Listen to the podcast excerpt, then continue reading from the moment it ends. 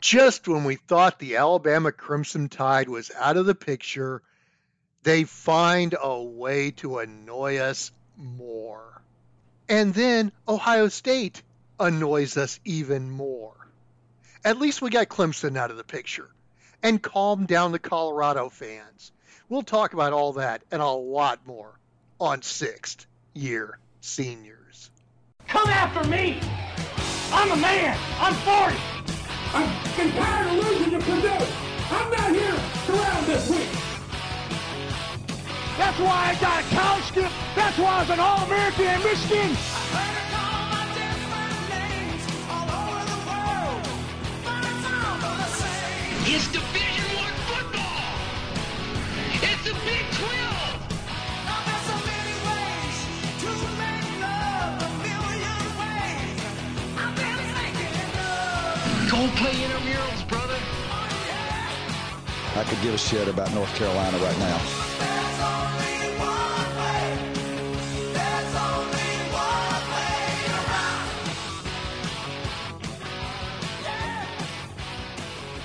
Mikey, how you doing? I'm great. I told you offline at length why I'm great. My baby brother got married over the weekend. It was a good weekend. Carolina even won. I was convinced that they were gonna ruin the day. Everything, every stinking thing hit on Saturday, except for the plays I gave you on Wednesday. But we'll talk about that more on Wednesday. It was a good weekend. Fun day of football. It didn't live up to the hype. Even the main event there at night was a little underwhelming until they booked the finish really strong. But, you know, you take what you can get. It was a good day of football. It was an entertaining day of football, yes, even if the results didn't go our way. Although I have to say, one of the last things I said in Wednesday's show was make sure you get the best number you can, especially the games around 3. So a buddy of mine texted me as we were recording the Wednesday show and said, hey, I'm heading down to my local FanDuel. Can I place any bets for you? And I'm like, let me see what Mikey and I have. And it turns out we had the 4 mortgage plays, went 2-1 on the official recording. But wouldn't you know it, at FanDuel, at that moment, Notre Dame was +3 and the hook. Bang. So somebody went 3-1 on his mortgage plays this weekend. Depends on when you get your number. Absolutely. Which pisses me off because I got a bad number earlier in the week and I would have had it had I been able to wait. But it is what it is. When you got shit going for the weekend, sometimes you just got to roll with the punches. I had 3 pushes this week. Not only was Notre Dame a push, Rutgers was a push. And then late night on the island, Hawaii could only push. All 3 of them I should have won. It's frustrating, I know. And Mississippi should have won. Well, we'll talk about that in a second. So let's start with the best game of the weekend. You know, on prime time, no, we're not talking about Dion. Ohio State 17, Notre Dame 14. What a kick in the balls. Chip Trayanum bulls through the middle with no time left on the clock. Gives the Buckeyes a dramatic victory at Notre Dame. How does that happen? That's where a late flag or a referee's intervention says, no, he's short, and Notre Dame wins the game, right? That's what used to happen in the old days. But now, now we've got to protect some other brands here. It's not just Notre Dame. I saw an article today, which I'm going to say this with a caveat.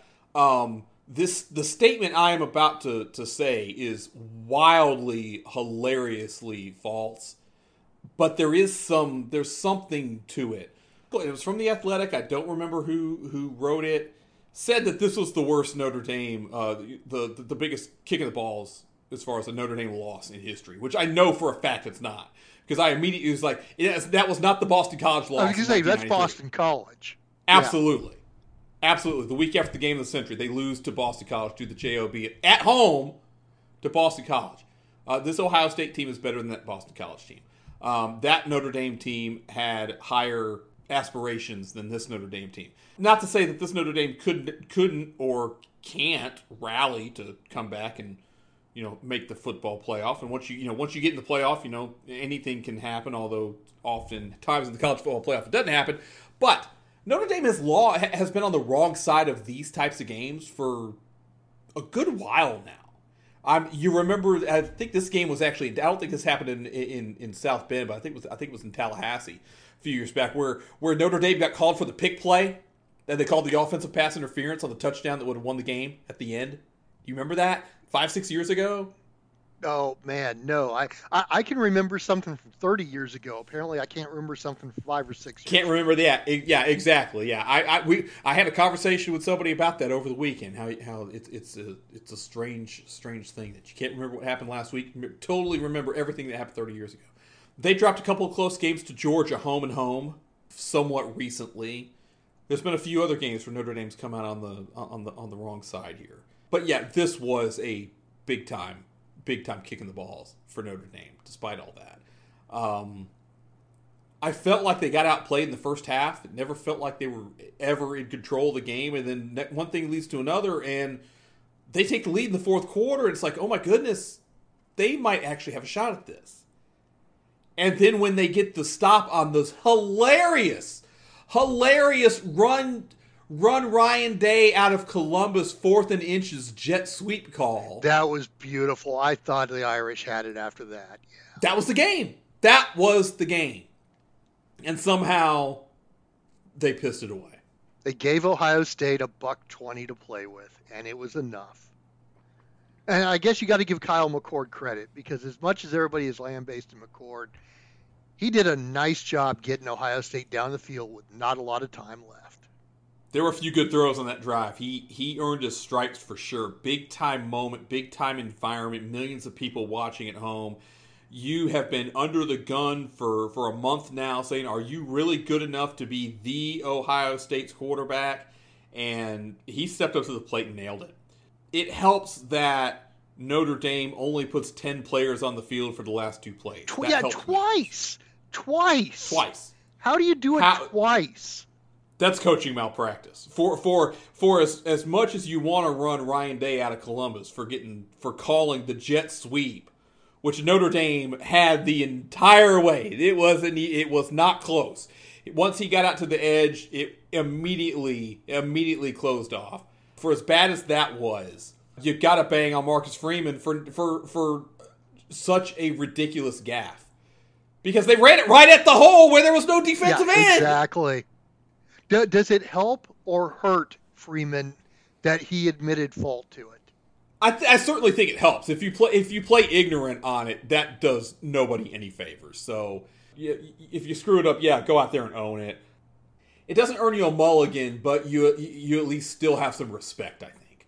I think so, but I think people are going to use this as a reason why he's not a good coach for many years to come. They were going to use it anyway, so you might as well just go ahead and say it. That's the deal. Yeah. Okay. Fair enough. True. That's the whole. You're not going to change that. The perception's not going to change. So just go ahead and own it and be honest with it. I think there's a portion of the fan base who will at least respect that, not accept it, not make it any better. Like I said, this is a ginormous loss for Notre Dame. Yeah. The fan base will accept it. The social media idiots will use it as firewood. Notre Dame had a path to the college football playoff. It's still there, but the margins are mighty, mighty thin. They've got USC coming to South Bend in a few weeks. Okay, I want to hear how you think they can still get in, because I don't see a path anymore. ACC is going to be carnage. You only get one team out of the SEC. Do we really trust Texas and Oklahoma to thread the needle out of the Big 12? And does the Pac-12 have enough respect nationally to really be, unless somebody runs the table and goes undefeated? Or do we really trust the committee and whatnot to keep those good Pac-10 teams up at the Pac-12 teams up at the top of the polls? I don't. I'm not saying Notre Dame is out, but they have no margin for error, and they need help. They do not control their own destiny anymore. That's for sure. Well, that's just it. I think Ohio State must win the Big Ten, because if Michigan State, or if Ohio State doesn't win the Big Ten, Then the team that beats Ohio State gets in, and Ohio State says, we beat Notre Dame. Yeah. Oh, absolutely. Yeah, Ohio State absolutely has to win the Big Ten. And so you're saying if Northwestern wins the Big Ten, else, Notre Dame's screwed. Yes, that's exactly what I'm saying. They are the favorite now in the West, right? After the magic they pulled out Saturday, yeah, they might be. But we'll talk about the shit show that's the Big Ten West later. That is definitely on the way undercard. We're not even talking like jerking the curtain here. We're talking they're wrestling in the parking lot outside the arena, just trying to hustle a few bucks by the fans coming in the building here. So does this change your mind about Ohio State? Are they better than we thought, or did they just get lucky? I think it's a little bit of both. I do think that this is a huge step for Kyle McCord. I think having this game under his belt and coming through in the moment like that, the confidence that gives a young quarterback is incalculable. That's going to be huge for him. I do worry about the Marvin Harrison injury being carried off there in the second quarter. Did he even come back? I didn't have sound at the bar we were at. You know, that's a good question because I would have thought they would have made a big deal about it, and I never saw him back on the field, but again, I didn't have a full attention on the game either. Monkeys in the truck. What do you have to say about Marvin Harrison? For two guys who were doing more drinking than watching football this weekend. Monkeys in the truck. Fill him in. He did come back, toughed it out. Might miss a week or two. Probably one of those things where we won't know until Thursday or Friday how bad that ankle is once the swelling goes down, and maybe they get, an MRI on it. But he did come back. He was not a factor in this game. And the injury is certainly part of that. Credit Notre Dame for some, because that was like, I think, late second quarter when that happened. He is an X factor for Ohio State, because if he is on the field and healthy, he's a game breaker. So if they don't have him at full strength, that's going to be an obvious limit on their ceiling. Because he is a elite level 1% of the 1% type playmaker in college football right now. Yeah, he's got a month though until he's needed. Until they really exactly. I do think October 21 against Penn State. I think Ohio State is a little bit better than they showed us the first 3 weeks. Being able to go on the road and win this type of game in that environment says a lot to the team, and they won ugly. This was, it was 3-0 at halftime. It was not a pretty game. It wasn't like they got out there and were able to let the offense go and get some stuff done. They won the game with their defense. They limited Sam Hartman. Ohio State, I think the questions are answered for now as far as their ceiling, and we know what that ceiling is. The ability to lose to Georgia in the national title game. Well. Not so fast, my friend. But yes. So you're saying they might not even get to the national title game? I'm saying Georgia might not get to the national title game. Oh, come on. We'll see. What, you think Alabama's going to beat Georgia? Alabama got damn lucky as it. You see, that's called a transition, Mikey. Come on. Cat, keep up. Yeah. No, I'm not. I'm still not sold on Alabama. Alabama beats Ole Miss 24-10 in the Alabama dynasty on a poll match, which Lane Kiffin apparently challenged him to earlier in the week. Alabama keeps the dynasty. They're still alive. The program is not on fire yet, even though we may be able to see the flames on the horizon. We had this one on at the reception. I thought the game was over when Milroe threw the interception in the end zone at the end of the first half, and I'm like, oh man, this is it's about to get bad now. It never happened. Bama came out in the second half and dominated the game. What the hell? What the hell happened? Well, it was all defense, which surprised me because, Lane Kiffin, offensive genius, they held Jackson Dart to 20 of 35 passing, 244 yards. They were 3 of 14 on third down. This wasn't an offensive miracle by Alabama by any means. No, the defense absolutely not. Stepped up. The question is can the defense continue to step up, considering that they have a subpar offense that's going to keep that defense on the field for probably 35 minutes a game? And I say no. I think Bama is still going to lose a couple times over the course of this regular season and will not win the SEC West. they've at least kept themselves in the position to win the SEC West. Yes, they're in position. I'm with you, though. The offense isn't going to win them games. The defense is going to have to step up.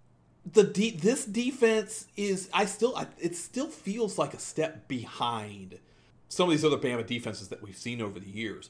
But it's not the liability that the offense is. And I do think, and this goes back to my, backed into a corner theory, I do think the defense is the answer for Alabama.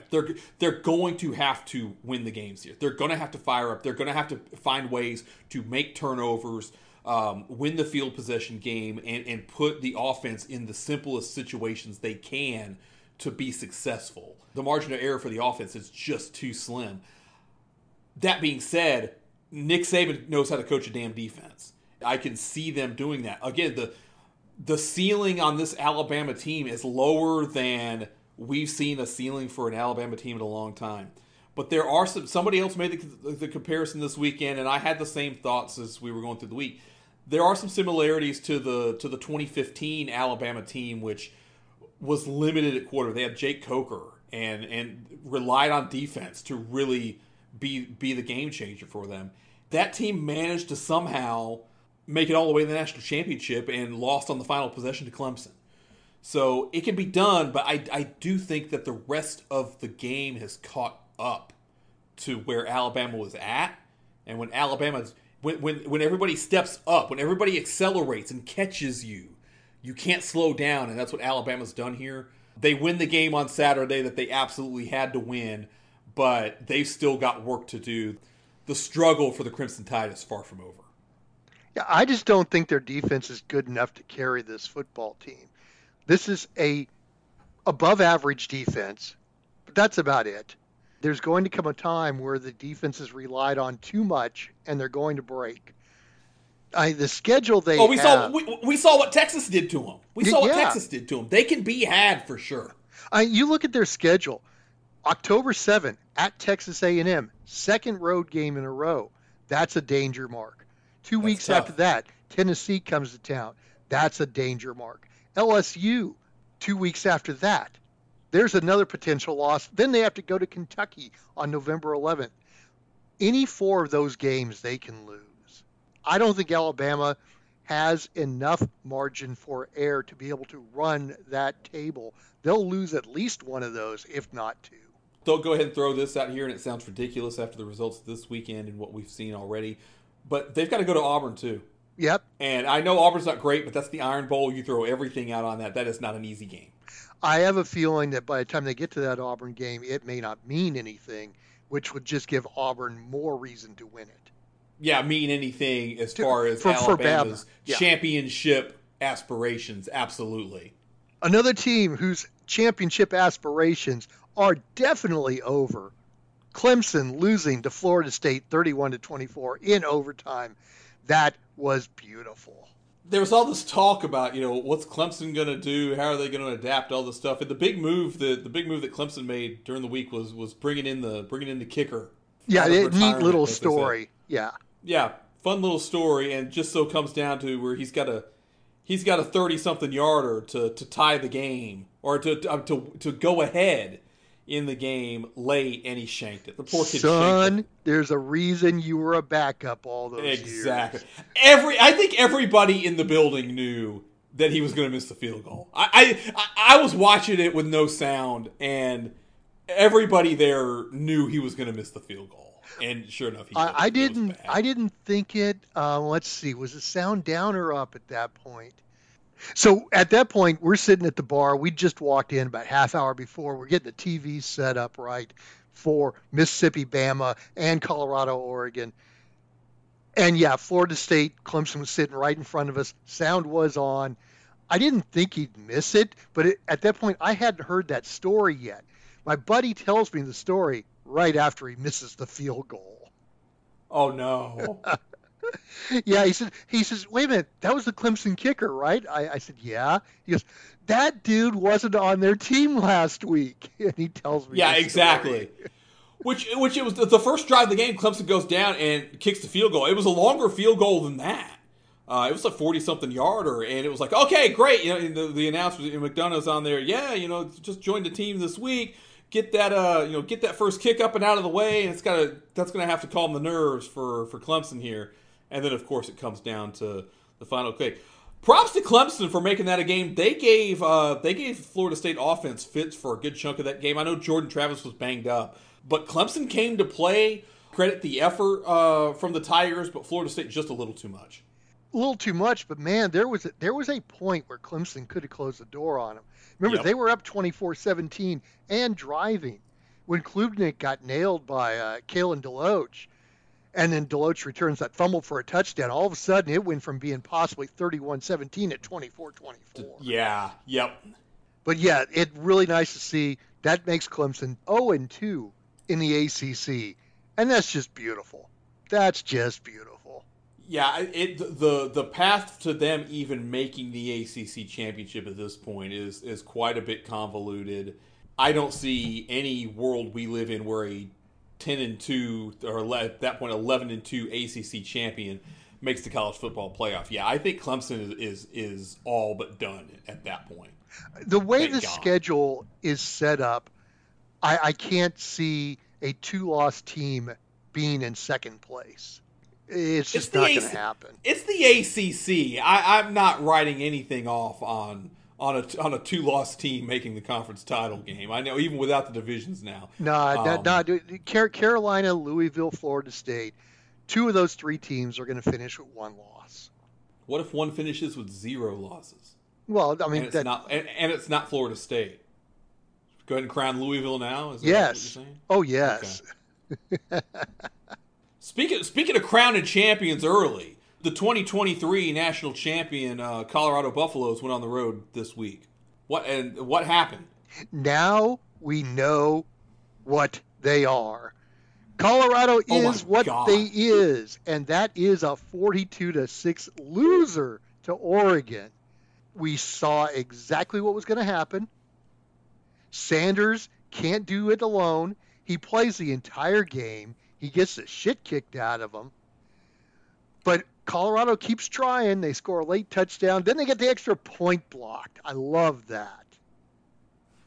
I saw that at the end. I'd long turned the game off at that point. Oh, we had two. They got the extra kick block. I think it was early in the third quarter.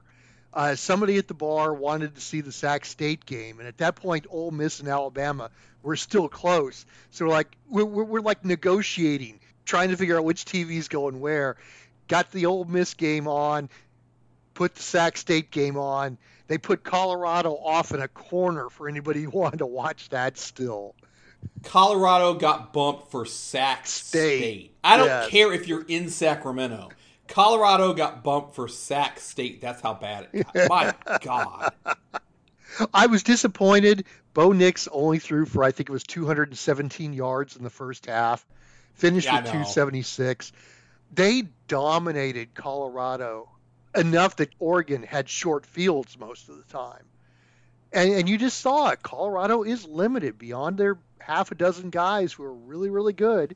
And one of them is in the hospital with a lacerated kidney right now, or a lacerated liver, or a lacerated something or another. Whatever it was. They don't have a lot of secondary talent. And now next week they have to go and play USC, who's going to do the exact same thing to them. Yeah, but that doesn't stop Fox from taking the Big Noon Kickoff pregame show to Boulder again next week, despite what we just saw, because Fox doesn't know any better. Of course not. Well, and it's a 9 a.m. start. 9 a.m. Vegas start. Granted, that is 10 a.m. in Boulder. But by God, USC in Colorado at 10 a.m. local. Well, they played the Nebraska-Colorado game was in Boulder, and they had the early kick too. So they're you know, sometimes you have to make those sacrifices for the extra media attention, which a certain coach out there cannot turn down. No, not at all. We need a Colorado Ole Miss game. Can you imagine the hype between Dion and Lane Kiffin? They might literally put a pro wrestling ring at the 50-yard line. They might literally do that. If Colorado makes a bowl game and Ole Miss doesn't make the playoffs or a New Year's Day bowl, we need Ole Miss Colorado. I don't know how the bowl tie-ins work to make that happen, but we need to make that happen. 522 total yards of offense for Oregon to 199 for Colorado. I think over 100 of that for Colorado came in garbage time. Because I remember when I looked, it was like 464 to 76 or something like that. Oh, so you're talking Iowa numbers. It was Iowa numbers for three quarters of the game. It was bad. Colorado got nothing. It was an absolute shit show performance from Colorado, which we pretty much told you was going to happen. My only disappointment, it got to the point where I'm like, my God, I've got 70.5 on the total here. Colorado's not going to be able to score. Oregon, you got half of it at halftime. Let's keep running it up. And they called off the dogs. They did. Hey, they did try to run out. Lanning was out for some blood here. They ran a fake punt inside their own 20-yard line with a defensive tackle in the first quarter. I mean, come on. You know, I love it. It's fantastic. It was petty all week long. And these are the kinds of things that happen when you have a coach that is writing checks that his team can't cash. And I don't know if I mentioned it last week. You mentioned that, you know, one of Colorado's star players is still in the hospital with a lacerated liver. Maybe he's not there if the coach doesn't run his mouth the way he did last week. Oh, definitely not. The tempers all fired up ahead of the game. So, you know, I'm not saying that it was called for or anything like that, but these things happen when you throw gasoline on the fire. The fire has been doused to just some smoke at this point. The opportunity to rekindle that fire for the Buffaloes is quite the steep challenge this week as USC comes to town. Yeah, hey, your talk has repercussions. You can't talk without expecting somebody to respond. Somebody took a late hit. Lanning and it was still early in the game. This is not a running up the score type. It was not a running up the score decision, but it was a we're better than you and you can't do anything about it decision. It was a very public announcement of Oregon's superiority to Colorado.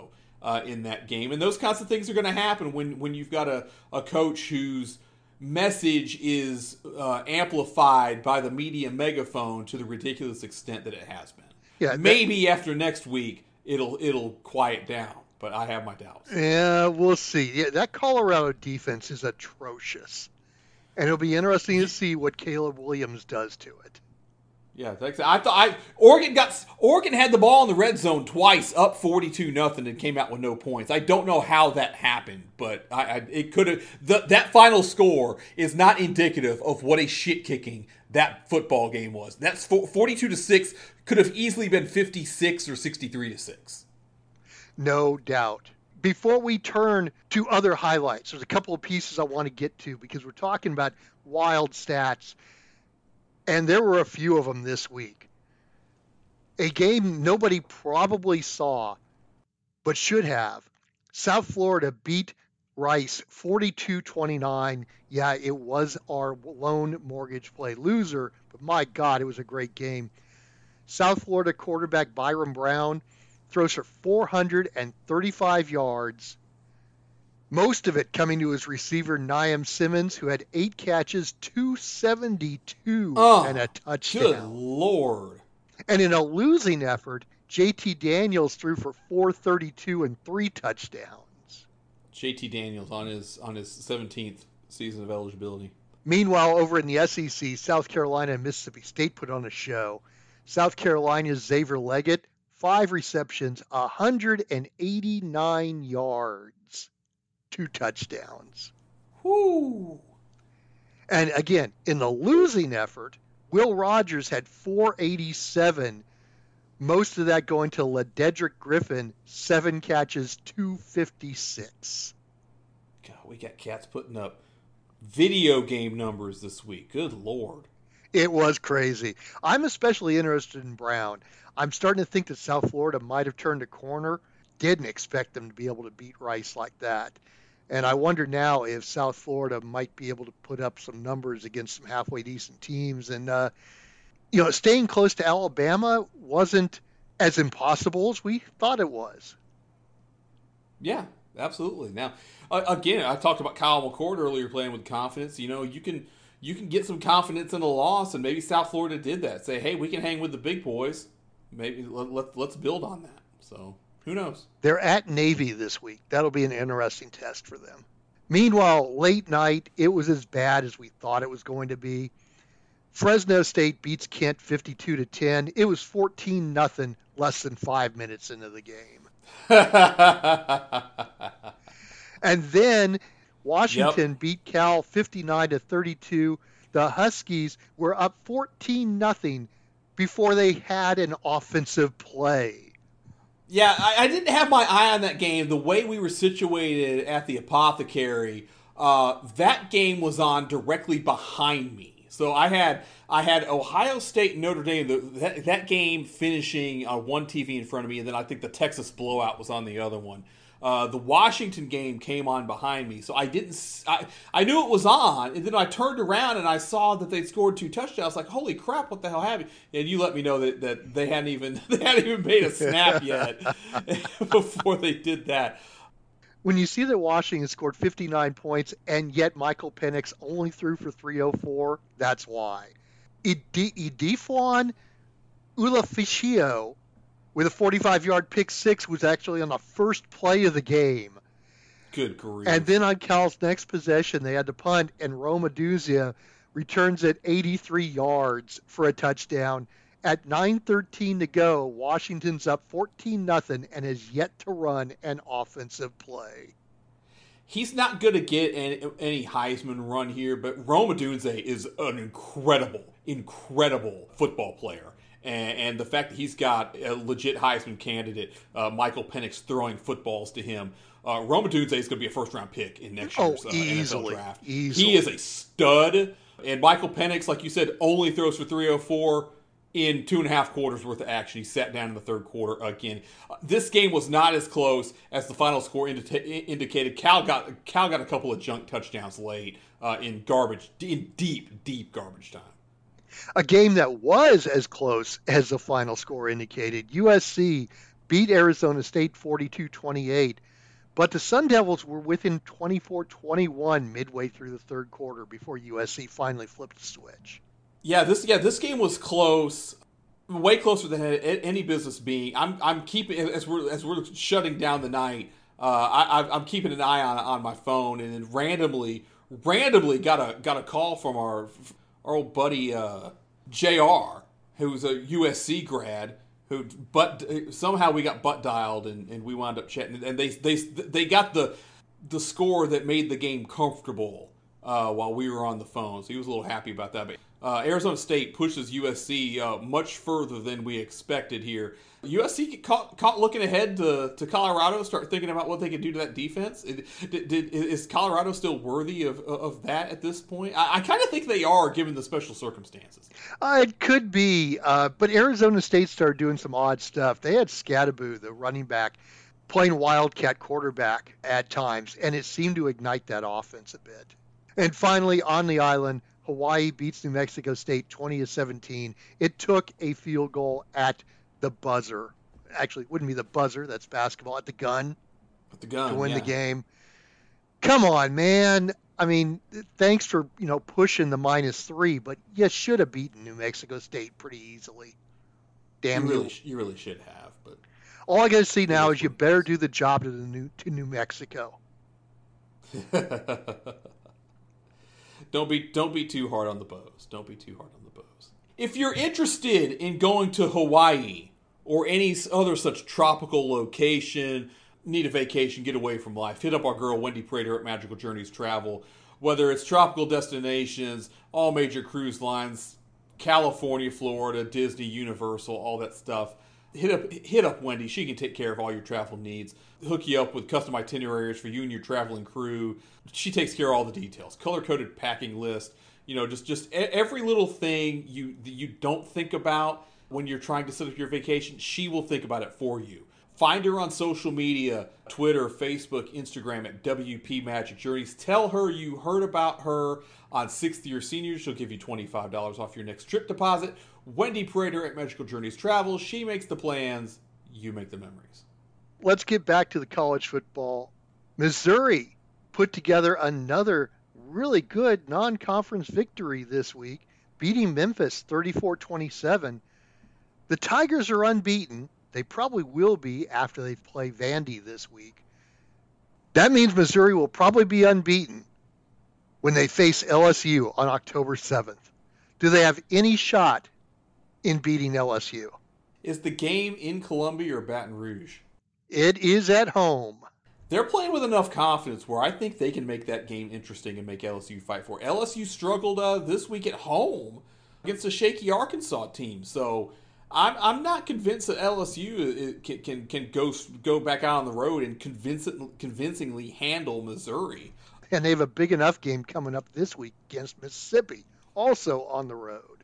Could be a trap game. Could totally be a trap game. That's a prime spot for the Tigers there, for the Missouri Tigers, to catch the LSU Tigers perhaps. Missouri playing with a lot of confidence here. They've already got that win over Kansas State earlier in the season. Maybe they're the SEC team we're not thinking about. Not that they have any shot of winning the SEC East, but hey, you know, if you can sneak up on some people and actually be somewhat legit, maybe the power in the SEC is finally flipping back to the SEC East after all these years. And Missouri does have another first-round guaranteed draft pick at wide receiver. This kid, Luther Burden, is damn good. He's good. He's really good. He's a problem. In the group of five, your Troy Trojans picked up a good win over Western Kentucky, 27-24. Kamani Vadell, 156 yards and a couple of touchdowns. Yeah, that's the run game that they weren't able to establish at Kansas State, that they weren't able to establish against James Madison. Vidal comes back, gets 150 and change on the ground here. Troy looked good. Western Kentucky looked good, too. It was a good football game. And your brother from another mother apparently thought football was more important than a wedding. He throws for 349 for the Trojans. Yeah, he turns out he couldn't make the wedding. So, you know, it is what it is. A couple of weeks after nearly losing to New Hampshire, Central Michigan defeats South Alabama 34-30. What the hell? Bama was coming off a victory over Oklahoma State. Letdown game. That's as simple as you can put it. The letdown game. Doesn't make any sense, but things are weird, and South Alabama's going to look back at that one and like say, ew, what the hell? That game right there could be a New Year's Six buster for USA. Yeah, exactly. Go right down to it, yeah. Meanwhile, we find out how good the Big Ten is because it took Indiana 4 overtimes to defeat Akron 29-27. What are we doing? Akron, another instance of you should have gone for 2 when you had the chance to win the game and didn't. So, it's just stupid. DJ Irons is just electric. Indiana couldn't stop him. And I'm with you here. They should have gone for 2 in the first overtime. They made enough 2-point conversions throughout the game. It wouldn't have been a surprise. They definitely had the offensive ingenuity to do something unique. They should have done it right then and there in the first overtime. You're a big-time underdog. You're on the road. If you have the opportunity to end the game on your terms, you should always take it. And they didn't. And it was predictable what was going to happen after that. But whatever. Did you see the 2-point conversion that won the game for the Hoos? I did not. It was pretty cool. Tavon Jackson, their quarterback, motions out to wide receiver. Their running back gets in the shotgun, in the Wildcat. Tavon goes in motion back toward the center of the field. They pitched back to Tavon, and one of the running backs floats out into the end zone. So Jackson throws the winning touchdown pass to the running back. It was sweet. And they were all wide open. Because as soon as Jackson went out wide and came back, it just screwed up Akron. They didn't know what to do, and they left the running back wide open in the flat. They thought they were going Wildcat. The defense pinches in, waiting for frees up the seams on the edge. Tavon Jackson's a good little quarterback. Indiana's a bad team, but when you got him in the right spot... I agree with that. Yeah, he could be good. He can make some plays. The Sun Belt and Mountain West put together a trio of really fun games. Texas State beat Nevada 35-24. Ismail Mahdi runs for 216 yards and a couple of touchdowns. And thank you, Nevada, for the late, meaningless touchdown. Wyoming beat Appalachian State 22-19. Ja'Cory Hawkins blocks a 47-yard field goal with a 1:52 to go. That was the winning touchdown. Andrew Peasley, who, remember, he was only hurt against Texas Tech. Not injured. Not injured. Hurt. 5 for 15 for 31 yards in his first game back. But he did have a 9-yard rushing touchdown that was key. After the blocked field goal, App got the ball back, went down, threw an interception that got overturned because of a, I don't know if it was review or a penalty. And then on the very next play, threw another interception to lose the game. If I remember correctly, I think it was an out-of-bounds review. Okay, gotcha. And then James Madison beats Utah State 45-38. Jordan McLeod is becoming a dude. 4 touchdowns, 364 yards, and he ran for 2 more. James Madison's got some guys, man. The win at Troy, the win at Virginia, beat Utah State. Dukes are looking good, man. They're still ineligible for the Sun Belt title, right? That is correct, unfortunately. So stupid. They tried to get their eligibility shortened over the summer. Actually, I think it was like April. The NCAA came back and said, "Nope, you're still ineligible for 2023." So stupid. A team the NCAA should find ineligible for just about any postseason endeavor. Let's talk about the Iowa Hawkeyes, who failed to score against Penn State. Therefore, the points on a poll meme didn't have to change. I did change it this morning to update the final score to indicate that Iowa had lost a game. I have not put the record on the books yet. But that drops Iowa to 3-1. They have to be able to go to a bowl game for this to continue. This was a shit show. This was absolute garbage. By the way, it was alleged Big Ten offense. Yeah. By the way, it was Penn State 31, Iowa nothing. Iowa gained just 76 yards the entire game. Why are they waiting till the end of the season to pull the trigger? This is so stupid. This is anemic football. And I know Penn State's got a good defense, and I'm starting to wonder if Penn State might actually be on the level of their 2 division counterparts. Penn State's looked really good this season, and I can't wait for them to do they catch Ohio State first or they catch Michigan first? I believe it's Ohio State first. I was actually just going to look to see which one they had at home and which on the road. They're at Ohio State, and then 3 weeks later they host Michigan.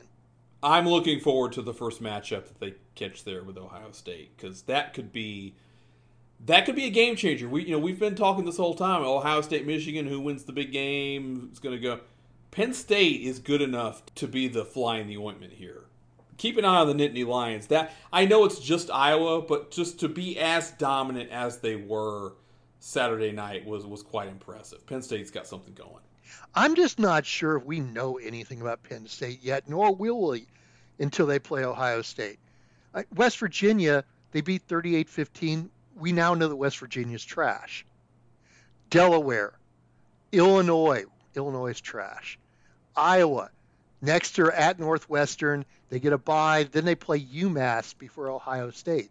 We're not going to know if they're any good until they step on the field against the Buckeyes. That's fair, but I let me throw this out there. They haven't really played with their food yet. They've gone out here and taken care of business. So yeah, I don't know. I'm also sure about him yet. Drew Aller might be pretty good too. See, he might be better than we're thinking. I think I said this in the previews. Penn State could go 10-2, win their bowl game, and we still will never know if they're any good or not. Perhaps. Like I said, so long as if they're not playing with their food, the longer they do that, the more impressed I'm going to be with them. So, well, we'll see, because they take on mighty Northwestern this week, And yeah, we'll see how much food they play with then, yeah. Northwestern somehow upsets Minnesota 37-34 in overtime. They score the final 21 points of the fourth quarter, then cap it with a Ben Bryant to Charlie Mangieri touchdown pass on the first play of overtime. How That's in the abysmal. World? Yeah. How in the world does Northwestern beat Minnesota? Yeah, I don't know on this. It just... How you blow a three-touchdown lead to Northwestern in the fourth quarter is beyond me. I've got nothing. So now when Northwestern wins the Big Ten East division and Howard beats them 2 weeks from now, does Howard get to claim the Big Ten East title? Oh, wait, that's the West. That's the West. That's right. I know what you... Yeah. Yeah, I know what you're going with that. All y'all look alike in the Big West. Or in the Washington State has a claim having beaten Wisconsin. North Carolina has a claim having beaten Minnesota. But Northwestern's also beaten Minnesota. So, yeah, if Howard can beat Northwestern, I think Howard may have the inside track right now. If they can win the game. Ridiculous. Absolutely ridiculous. And just think, next year, when there's 22 teams in the Big Ten... how are they going to do that? How are you going to have a Big Ten title game? That's what the sane ones of us said the moment they announced all this crap. I do know there will be a possibility, the way they have to make the schedules, people have already talked about it, where you could, in theory, have three undefeated teams in league play. I said that was going to happen in one of the major conferences in the next 2 years. Yeah, it could happen. And then what? Do you flip a coin, or are you on the Sagarin ratings, or do you see whose bag of money is worth more to the playoff committee? Well, you just answered your own question right there, because it's all going to come down to money, no matter what they come up with. They'll figure out some tiebreaker to maximize the opportunity to make the most money. Right now, there are so many schools trying to find Baby Doll's phone number to get photos of her with committee members. Meanwhile, in the Pac-2, Washington State can now claim the title with a 38-35 victory over Oregon State. Big win for the Cougs there. They're on a roll now. They're champs. They win. It's all over. They're going to print the shirts. Cam Ward, 404 yards, 4 touchdowns. And I guess you got to hope now. You got to root for Washington State. If the good guys are going to win, it's going to be Washington State. And there's no divisions in the Pac-12 again this year either, so let's just keep rooting for Oregon State, too. Maybe they catch all the tiebreakers. And now I guess you also have to root for Oregon State to be the spoiler. For instance, exactly. They're playing Utah at home this Friday night. Go Beavs. That's a good Friday night game. That is. Utah did defeat UCLA 14-7. Kareem Reed picked off Dante Moore and returned it for a pick six on the first play of the game. And that pretty much put UCLA in a hole that they could never get out of. UCLA's offense has been churning along right now, and Utah shut them down. That Utes defense is really, really good. I'm confident of that. And by the way, Nate Johnson continued to play quarterback for Utah. There was rumbling late in the week that Cam Rising was going to play, so much so that number jumped from 4.5 to 6. But apparently, Vegas didn't know what they were talking about in this case. Interesting. In the Big 12, Kansas defeats BYU in BYU's Big 12 opener, 38-27. Jalen Daniels, 3 touchdown passes, and Kansas's defense scores on a fumble and an interception return. The new Big 12 teams did not fare too well in their openers this week. They did not, no. No, Central Florida also lost to Kansas State 44-31. DJ Giddens, 207 yards on the ground and 4 touchdowns for Kansas State. Add to that 8 catches and 86 yards. That's efficiency right there. Good grief. We talked about LSU and Arkansas. LSU wins that game 34-31. They needed a Damian Ramos 20-yard field goal as time expired. Yeah, LSU caught playing with their food this week. Arkansas led that game early, and I was like, what's going on here? Arkansas came back, tied the game, late, and then LSU ran the clock out and just squeezed the life out of Arkansas, and then kicked it at the gun. It was a bummer of a finish because that could have been fun. LSU has a pair of receivers everybody needs to watch out for too. I tell you, man, the draft this year of receivers is going to be insane. Malik Nabers and Brian Thomas Jr. Everybody talks about Nabers, but Thomas might actually be the better receiver. There are a couple of dudes, man. Those guys can go. We got receivers. The quarterback class coming out is going to be great. It's going to be a fun NFL draft this year. I'm not a draft guy, but it's going to be a fun draft. Over in the Mountain West, your Boise State Broncos defeated San Diego State 34-31. They finally let Ashton Genty loose. He runs for 205 and a pair of touchdowns. It never really felt like Boise was in trouble in this game, but they let San Diego State hang around just enough where it kind of felt like they could be. Had to recover the onside kick late, and all's well that ends well for the Broncos. They've won a shit ton of conference games in a row. They're like, I can't remember what it is, 16-1 over the last 17 conference games, but they can't win a big non-conference game to save their life, so who knows? Well, they got a shot this week. Granted, it's on the road. They're at Memphis on ESPN2, 1 p.m. Vegas. Gotta have it. If you're the Broncos, you gotta have it. Finally, in the Sun Belt, Georgia State upsets Coastal Carolina 30-17. Marcus Carroll, 150 yards in the game-deciding TD. Man, that Eastern Division is going to be rough. Every game is going to come down to the wire. Oh yeah, it's going to be really good. The division is loaded. There it is. I can see that division champ finishing with 2 losses easily. Oh sure, absolutely. And meanwhile, Troy over on the other side is going to say, "Hey, beat the hell out of each other. We'll come visit you late." Absolutely. So that's it for the past week. Let's look ahead. We're starting on Thursday, 4:30 Vegas time. On ESPN, Temple at Tulsa. 2 bad teams, but it could be an entertaining football game. Could be. We'll see about that. E.J. Warner, Kurt's son, needs to start producing. I hope I'm not a year too early on Temple. You might be, but we'll see. Middle Tennessee and Western Kentucky is on CBS Sports. Big game in Conference USA. Yep, we'll see if the toppers can bounce back after last week's loss at Troy. And interesting little gimmick match here at 5 p.m. on ESPNU. It's the 2 newest FBS teams, Jacksonville State at Sam Houston, Conference USA battle. Have you seen the total on that game? Yes. It is lower than the Iowa-Michigan State game. It is 36.5 as we speak. My God, Sam Houston's offense is atrocious. And Jacksonville State could easily shut them out. Oh, absolutely. Absolutely. Jack State won this weekend, so big win for them. On Friday, 4 p.m., big ACC matchup, Louisville at North Carolina State on ESPN. NC State needed a field goal at the gun to escape Charlottesville and beat Virginia Friday night. That was a big winner at the casino, by the way. If you need a field goal to beat Virginia, you might have problems here. But that being said, this could be a problem for Louisville because State might be licking their own wounds here and might be backed into a corner. We need to do something to get our season back on track here. I expect the Wolfpack to give the Cards a fight in Raleigh Friday night. Mentioned the Utah-Oregon State game on Fox Sports 1 already. That's 6 p.m. Vegas. That's going to be a good one. Then Louisiana Tech at UTEP. Bad football game on CBS Sports.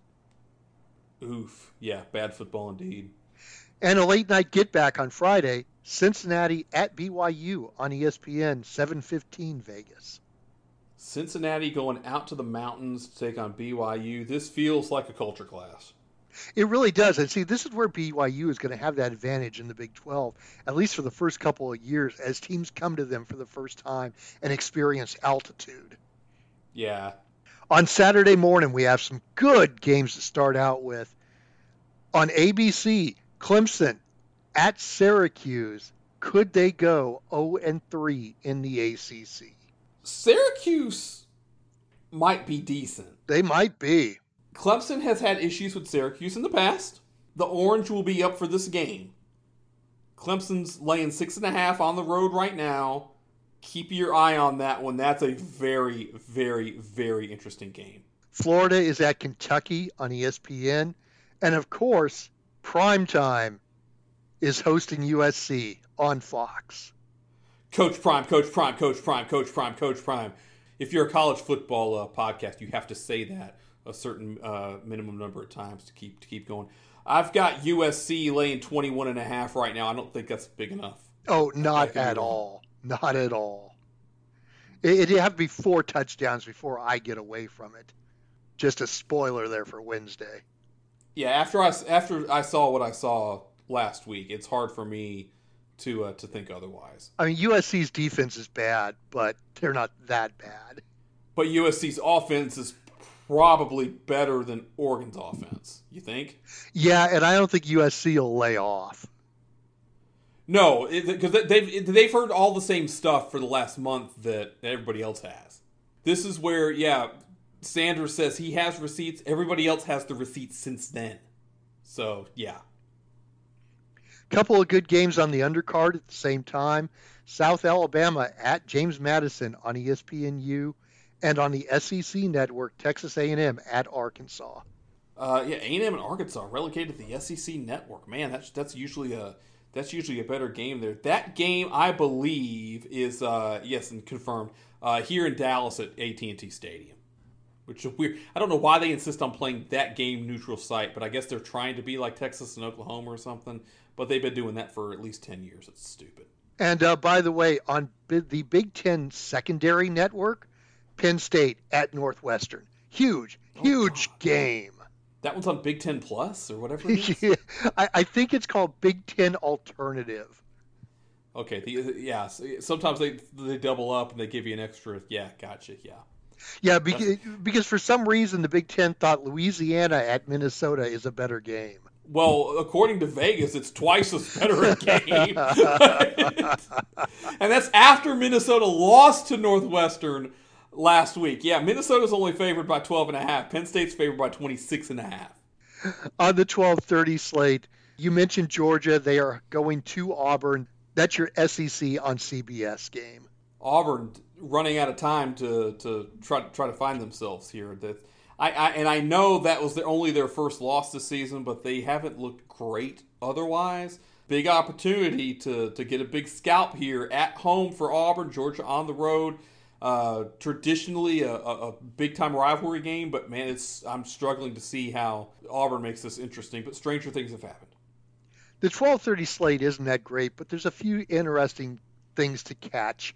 On ABC, Kansas is at Texas. On the Big Ten Network, Indiana, as I mentioned, in the right spot, could do some things. They're at Maryland. I think that's a good spot. Maryland jumped up to a 4-0 start. They haven't played nobody, but the fact that they've won those games is interesting. Even if one of them was 31-9 against Michigan State this week, yeah, well that is an interesting little game there. We'll see if Indiana's got anything for Maryland. And it's not like, and you mentioned Kansas at Texas. It's not like Kansas has ever beaten Texas or anything like that before and embarrassed them in front of the world. So you know that could be a we're still a couple of weeks away from the Red River Shootout. Cause maybe Texas gets caught looking ahead, but not quite yet. Oh, not yet, no. 2 more weeks. Couple of Group of 5 games worth noting. On ESPNU, Northern Illinois at Toledo. And mentioned before on CBS Sports, South Florida at Navy. Keep your eye on that one. Yeah, South Florida Navy, I think that is possibly the winner of that's going to have the inside track to get to a bowl game. Whereas the team that loses may find themselves wishing they had another win by the end of the season. That's a good point. At 1 p.m., Boise at Memphis, ESPN2. Let Gentry run. Good game there. At 3, you got LSU at Mississippi. Loser might as well pack it up and go home. That's on ESPN.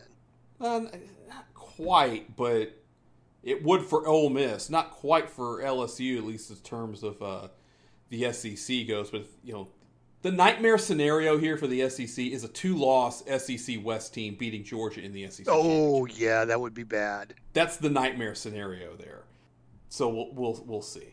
Of the whole slate of the day, that's in the top 3 LSU Ole Miss. That's a good game. I don't know if I'd put it in the top three, but definitely top five. 4:30 has a, to me, this is one of the best games of the day. On ABC, Notre Dame at Duke. College game day going to Durham for the first time. It's going to be a happening. I'm guessing they're going to pull Coach K out of retirement to get him pick games. That's my guess. I don't know. Then he can come out and he can pick against North Carolina because, you know, they retired me in the fun. He can't pick against Carolina this week because Carolina's off. So he doesn't even have to talk about Carolina. They can totally bring him out of the mothballs. Yeah. Meanwhile, on the SEC network, you got South Carolina at Tennessee. And, dear God, NBC, are you trying to kill us? Michigan State at Iowa. I don't have a total on that game. 37. Oh, God. That's right. You mentioned it earlier. Good grief. Yeah, this is one of the – I'm pretty sure this game was pre-selected earlier, you know, in the offseason. Not exactly breaking right for the old Peacock there to have that on the main channel there. That's horrible. At 5 p.m., you have San Diego State at Air Force on CBS Sports. And then at 6, that's really late for this game. On ESPN, Alabama at Mississippi State.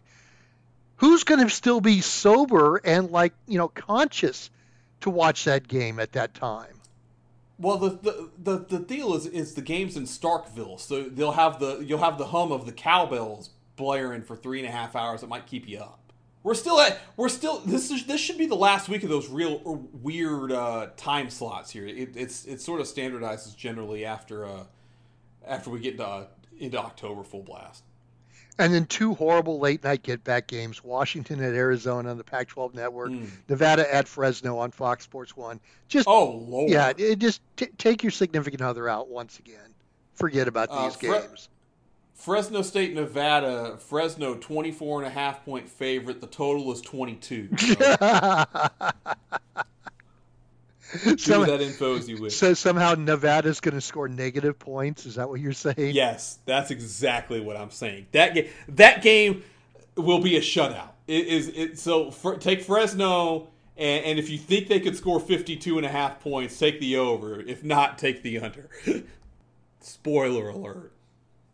That's all I got. I got nothing else. That's all I got as well. We will come back on Wednesday and try to produce some money-making winners for you.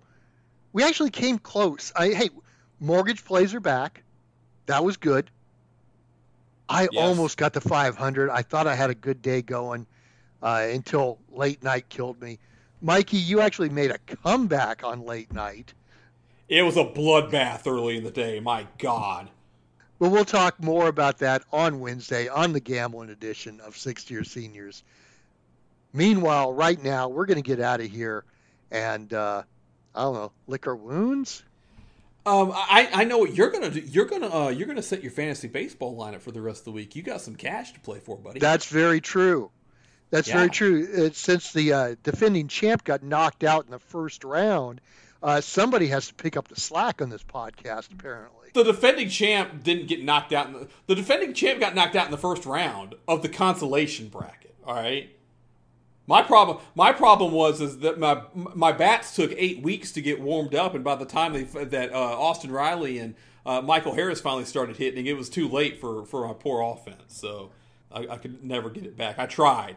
I made a brief run in July to try to make it interesting, but it never got close enough to do there. So now it's up to you to end the poison that is BVA in the finals of the tournament. We can't let him win. Of anybody in the league, we can't let him win. If my hitters can hit just 260, I'll take it, because my pitching staff I know is going to throw phenomenally, and I've got guys set up where they're throwing twice this week, so I'm thrilled about that. Spencer Strider, Sonny Gray, George Kirby. My pitching staff has been phenomenal. I even got Bailey Ober coming back, and it looks like he might throw twice. I just need the offense to produce a little bit. Is BVA the Duke basketball of our fantasy baseball league? Oh, yeah, most definitely. Okay, I just wanted to make sure. Okay.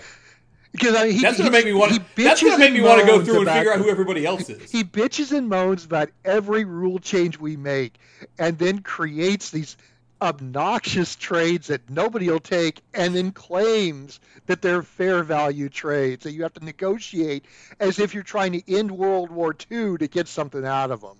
He shot me. We were talking some shop earlier, and I'm like, maybe I can pluck a keeper or something out. Who's the pitcher for the Cubs who fell off here at the end of the year?